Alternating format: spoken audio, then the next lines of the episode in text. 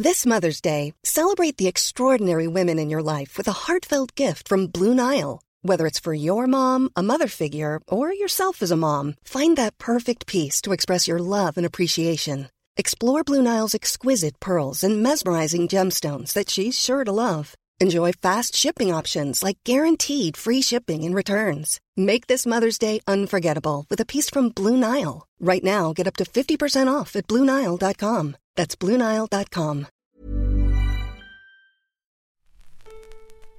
C'est qui Qui C'est Kikina Studio.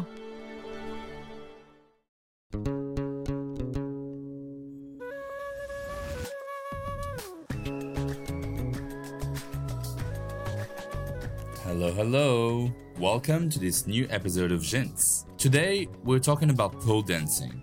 Yes, pole dance. Pole dance combines dance and acrobatics centered on a vertical pole.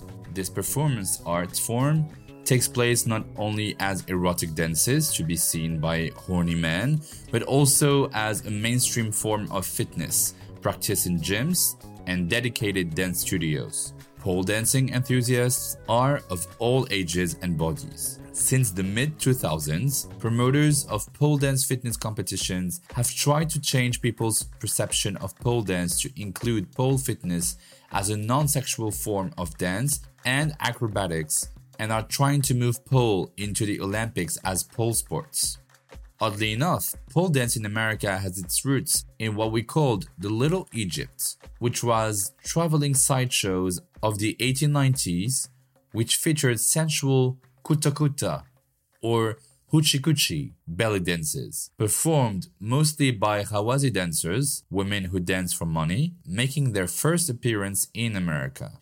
In an era where women dressed modestly in corsets, the dancers dressed in short skirts, and they were richly adorned in jewelry, which caused quite a stir. During the 1920s, the circus introduced dancers who would sensually gyrate on the wooden tent poles to attract crowds. Again, the West has been a champion of sexualizing exotic bodies, putting them into the margins of society. Again, Orientalism is quite obvious here, as the female bodies coming from the Orient were supposed to be either covered with a hijab because submissive and shackled by an alleged Islamic patriarchy, or they were lustful and lascivious whores, bewitching poor white males with their oriental scents. Well, it happens that I know just the one person who would shatter every stereotype you have on both Muslim women and pole dancers at the same time. Her name is Neda, aka Hijabi Luscious. She is an internet sensation. She gathers around about 80k followers on Instagram with her love, her humor, her thoughts, and her practice, and the community is getting bigger and bigger. Neda is also a young Iranian American Muslim she is a nurse practitioner living in LA, California, and she is hilarious. So, without further ado, dear Neda, thank you for accepting my invitation. Oh, no problem. First question is So, what goes into the head of a Muslim hijabi woman to end up doing pole dance? So, at the time, um, so my main sport was swimming, and at the time, I just did a two mile race in the ocean. Um, and I wanted to take a break for a few weeks. So I just wanted to try other things. So I went on like ClassPass, which tells me all the other like uh, gyms and stuff like that in the area to try for like a trial period. And I saw that there's a pole studio that came up just a mile from me. And that's when I was like, you know what, I want to try some whole shit. That's really just went through my head. I didn't have a specific goal. I was like, okay, well, they said the class is going to be all women. So I was like, well, why not? It's a free class, you know? So when I went, I just thought I would be going there as a joke. I thought that everybody's going to be looking at me for being there because I still kept my hijab on because I was like, I don't know if people like are recording in the background or something like that. But it was hard the first couple of classes, but that's what made me keep going back was that it is difficult. And I felt like this was now something I wanted to know that I could do. And also just the environment was super welcoming. Like the women there were super sweet. The instructor was really encouraging. And then I also started to realize like just just being in class more that like okay pole doesn't always have to be sensual which is fine that it is you know but for my purposes of going public right? That's something i would have wanted to stay like private about but i was like wow there's different types of pole like there's more of like an acrobatic part of it too that i actually do feel comfortable sharing. How has pole affected your relationship with your body? You're saying yourself on the videos you often post that there's always a hoe under the hijab, right? So sometimes you're wearing makeup, high heels, or silky red fabric. Do you feel sexier when pole dancing? I even remember you wanted to even make a lingerie line called Hasi Hijabi. Uh, so do you feel kind of sexier when pole dancing? Yeah. Let's see. So I mean, I don't know if sexy is the right word, but because like I think what I think the better way I describe it for myself is that it makes me feel a lot more in tune with my body. It makes me feel like I have a lot more autonomy over my body because especially like, you know, a lot of other like Muslim people or Middle Eastern people, we grow up with like a lot of like control and emotional abuse because I think culturally it's very normalized when it shouldn't be. So what what what comes with that territory is not having um you don't feel like your body is yours. Um, you feel like it belongs to the family in some way, or that you're an extension of the family. And even though that's not it's not always a bodily thing, it's still very much an emotional thing. And you need those emotions to connect with your body to begin with. So at least for me, like with pole, just because the amount of patience and bodily awareness you need to do poles safely, like I feel I feel like that's what made me feel a lot more confident in my body, especially like you know, for me, I'm considered a little bit bigger. Like I'm, I'm almost 190 pounds. So just, just knowing that I could do what I could do at my weight as well. Um, because I think anything with ballet gymnastics or anything like that, like, uh, people grow up believing that you have to be skinny in order to physically accomplish those goals. And that's not true. Coming back to the modesty in Islam, I think narrow minded people take it as a synonym of prudishness, which is not the same. Um, to quote a small verse from the Quran 726, O children of Adam, we have provided for you clothing to cover your nakedness and as an adornment. However, the best clothing is righteousness. So piety and devotion to Allah are the best clothing and it only affects oneself.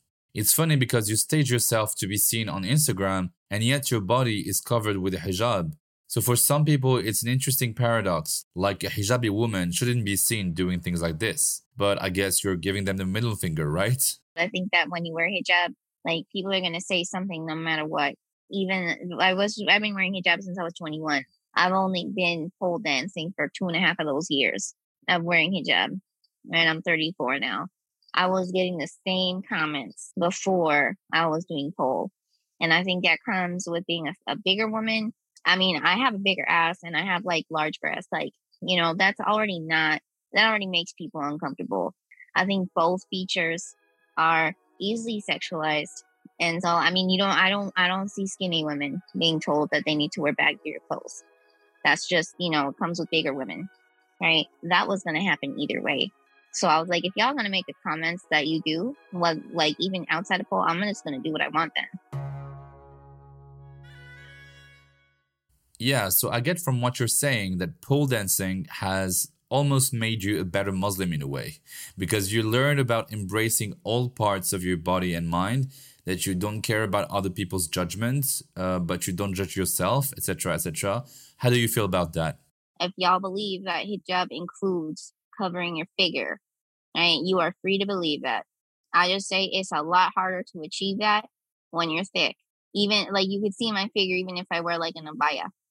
Like and I'm not about to wear an abaya that's two sizes large just to conceal like what God has given me.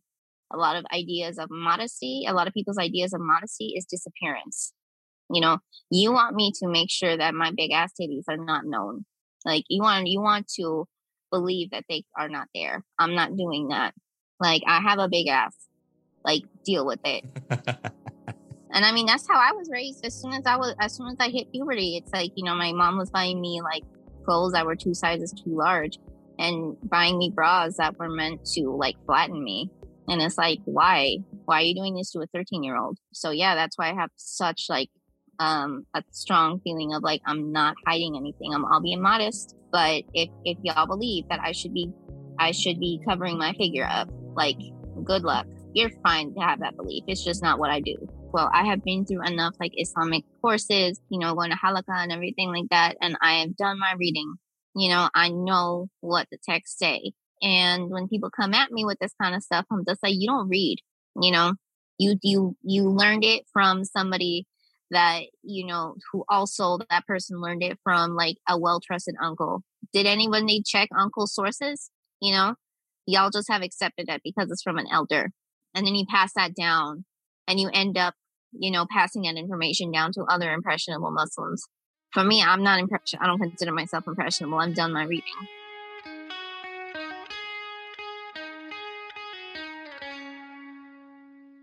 Although I was wondering, do you think you've been kind of sexualized because you wore hijab and performed as a pole dancer? Do you think there is sort of a, a white male gaze on your performance? I mean, I think people think that it is for the male gaze simply because I am on a pole, you know, and I don't deny that pole comes from stripping. I think that just because people see a pole, like that is inherently sexual, you know, but that's their problem if they think that a pole is for the male gaze, I don't know what to tell you because poles hold up buildings, they hold up stop signs. You know, in gymnastics, they mm-hmm. have one, but it's horizontal.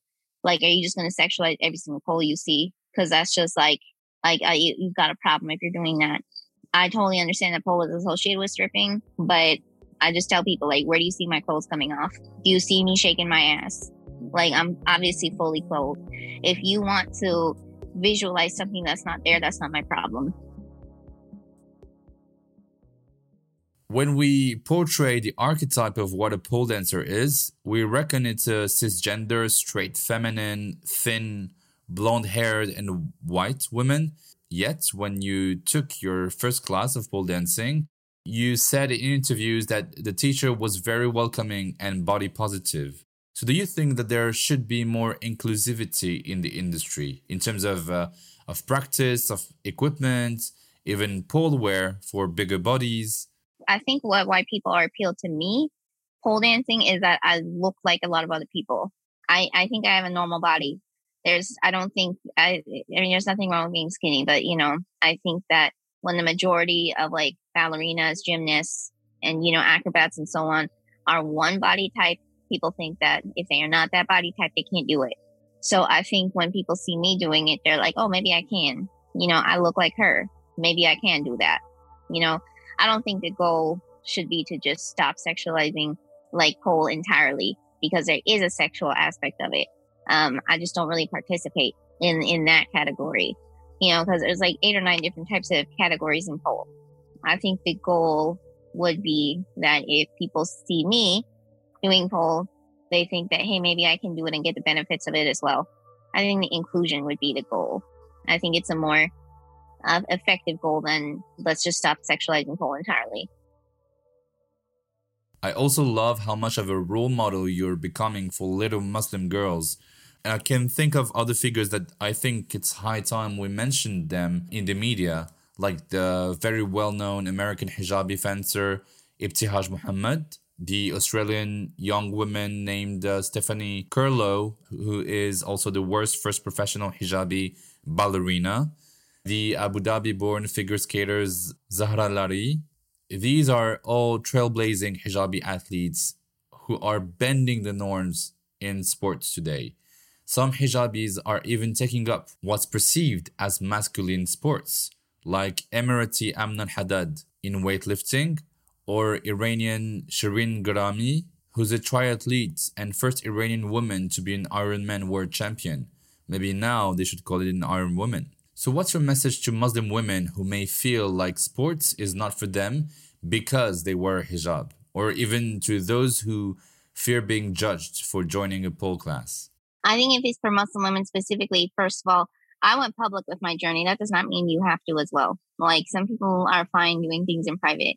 Um, I only went public because that's just my personality. You know, um, I was used to doing things like public speaking and you know, I have a history of competition and everything like that. This is just what I'm used to. Not everybody's cool with that, and that's totally fine. You know, so if you want to keep your journey private, it is totally fine. You know, um, now as far as like people who are scared to go in competition because they wear hijab, I would just say that like God gave you this body. Like, are you are are you, are you just gonna sit there and not use it?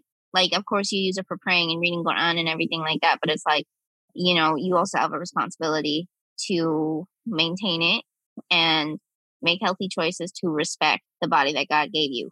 And participating in sports is how you see your body's full potential. And that's what gets me closer to God is just being like, like, wow, like, thank God I feel good and I'm strong enough to do this, you know, um, and for this, for this potential I didn't know I had. So, how do you handle what you call the haram police and the dozens of critics you must have gone through? One of your main characteristics is that you actually do not care and always speak your truth. Uh, you get a lot of uh, gaslighting and insults for it. So, how come it doesn't impact your mental health that much? Is there a, a secret to make haters shut up? There is nothing that anyone can say to me that will beat what I was raised with. Okay, it is sad, but I don't care. Like, you know, my parents, I grew up with my parents saying much worse to me. When people say what they do, I'm just like, is that mm-hmm. all you mm-hmm. got? Like, and I, you know, like, um, that doesn't change that I'm a sensitive person. I realize what my limits are. Um, sometimes I get hateful messages and stuff, but I just, I just remember that like, I'm not here to try to change your opinion. You can have your opinion and I'm going to let you know it's a garbage one, but like, they don't pay my bills. Um, and I, I use them to my advantage that's why I post what I do sometimes that I I post my comebacks and everything like that because I know that a majority of people that are like on TikTok, Instagram, or whatever are in their early 20s. They are impressionable. There was a time when I was a lot more impressionable, but I at least try to show people how to respond to their like internal haram police. A lot of people have internalized those same insults. Anytime I post a response to like somebody who's saying hateful messages, it gets a lot of engagement, you know, on my profile. I get paid a little bit for views and stuff like that. So like if I get more profile engagement, I get more money. So I'm just like, you wanted to say what you said? Okay. Like, well, it's my property now. This message is mine. So I will, I'll, I'll make money off of it. I don't care. Like, you know, you can't try to hurt me for free. Like, Do you do less pole dancing because it's Ramadan? Have you ever thought it could be disrespectful for people who follow you? Well, I mean, the only reason I'm doing less um, right now is just because pole is physically tiring. Um, you know, it's not because I think it's immodest. Um, like, okay, if I was like, let's say twerking or something, you know, using a lot of like, like explicit music or something like that, okay, I wouldn't be doing that. I don't see it as something that is violating a religious boundary for me. The only reason I'm decreasing it and doing more conditioning stuff, like I said, is just physically taxing. So, in general, I have to watch out how I'm exercising when I'm fasting. Some expect that only Muslim men would be harsh, but I guess Muslim women are also very angry at the way you own your life and body, right? Because according to them, you're not respecting what they think is the best way to be a Muslim woman, especially when you wear the hijab, right? Well, I I get a lot more support than I do hate, right? And on Instagram, I haven't gotten a hateful message in like a, in a few months. You know, I get way more supportive messages. As far as the women, like I mean, internalized misogyny is a real thing, and that's not just for Muslims. It's women that think that they're going to get ahead by playing the rules of the men they think that they are better women because they are meeting these male expectations. That's how internalized misogyny works. And that is not limited to just Muslim women.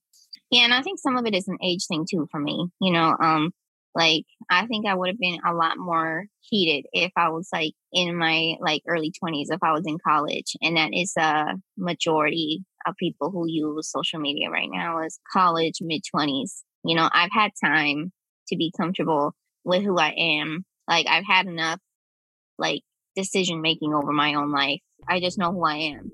But that's come with age. Um, I was not like this when I was 24. I was a lot more insecure. I don't think that pole is inherently immodest. You know, I don't think that this is some kind of like sexual endeavor that like, you know, needs to be toned down. This is what keeps me strong. This is where I feel my full potential. Like I have massive shoulders, you know, and I have really big arms. Like I want to maintain that.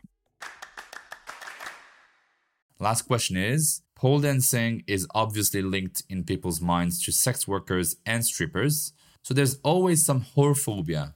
Yeah, because I can think of some feminists who call themselves SWERFs, which stands for Sex Work Exclusionary Radical Feminists. So, is there a way we could compare the stigma around sex work with the stigma around wearing the hijab, insofar as it's always about patriarchy wanting to control women's bodies, right? Aren't women smart adults who can make their own decisions about their own bodies and what they wear? Well, I think both. I mean, I think they're both extremes on the same spectrum. You know, with sex workers, they're being told that you know um, they're wearing too little. You know, um, and that like and and that like it's a function of patriarchy and everything. But then with hijabis, we're being told that we're wearing too much and that and that we're doing it for the male gaze. So it's like you can't win either way. Like, okay, I wear hijab because of the male gaze, but then like sex workers are doing their work because of the male gaze as well. The way I see with sex workers that like is that like y'all have made an in not not sex workers, but in general, y'all have made an industry on sexualizing women. You know, like rappers like Snoop Dogg or even perform whatever kind of performer, they bring strippers onto the stage, you know, um, to perform with them. Um, in movies, like superfluous sex scenes are left and right. You know, um, there's always going to be some kind of sex scene that doesn't need to be there that does not add to the storyline. Like sexualizing women in the modeling industry is, I mean, that's what it's rampant. So people are mad though when sex workers will take that money on their terms. Like the rest of the industry is fine sexualizing women, but as soon as like, you know, the woman decides that like, hey, I'm to make money off of myself too, then everyone gets mad. You know, I don't post anything uh, about my partner on Instagram, even though we've been, you know, we've been together for years. Like, you know, I don't post anything because it's none people's business. Some of the comments will be like that I'm doing this for other men, you know, um, that like it's implied that like I'm sleeping around, like weird shit like that, that I'm just like, this is so ridiculous. I can't even, their, what they try to imply from that, like it is entirely their problem. And I don't think that people like that, that actually think this way, are successful in their own relationships. So we will wrap this up, but first, in each episode of Jins, we kind of deconstruct together a myth or a lie that I have been told or that I have often heard of. So without specifically going into personal details, you've been quite outspoken regarding how abusive your parents were. Um, the fear of being disowned, the stares, the love bombing, uh, the threats, the guilt, etc. And I wanted to ask you this following what an uncle of mine kept on repeating to me when I was a teenager. He said, Those are your parents. They made you. You wouldn't exist if it wasn't for them. You owe them everything. You owe them your life. No matter what they do to you or whether they make you suffer, they do it because they love you. It's written in the Quran that you shouldn't say to them so much as uff. What would you have answered to that? I would just say, are y'all forgetting that even dictators have children? You know, it's not that hard to procreate. Like, I mean, I I did not ask. You know, I didn't ask to come to an existence. Like, y'all decided to have kids to try to fix your marriage, and now you're burdening me with like with with having to be thankful for that. Even from an Islamic standpoint, the whole obedience to your parents is under the assumption that they have fulfilled their duties as parents. Okay, but no parent wants to talk about that because it is a power structure. They're not going to accept accountability from their child because the parents see them as above. You know, they see themselves as above them. What I have to say to that, it says explicitly in the Quran that even if it's against your parents or your family or even yourselves, you speak out for justice, even if it's against them. If my parents have done multiple injustices towards me, towards other family, I'm speaking out against it. Okay, Neda, thank you very much. It was very interesting and I had so much fun. Thank you. Okay, thank you so much. Be it on Spotify, Apple Podcasts, Amazon Music, Google Podcasts, Deezer, or else, don't forget to subscribe to Jin's podcast account and to leave your questions and comments. Remember, you'll find all the aforesaid references in the description below, as I did every single time during season 1. For the most curious minds among you, I'll put a few book and film recommendations linked to today's topic. Go subscribe to Jin's podcast on Instagram at J-I-N-S underscore podcast. Don't hesitate to share around every time you listen to an episode because you should always remember that someone, somewhere, somewhat needs a new light shed on Islam, gender identity, sexualities, Arab origins, or anything that can be prone to oppression. So please do your part and pass the word around. See you next week.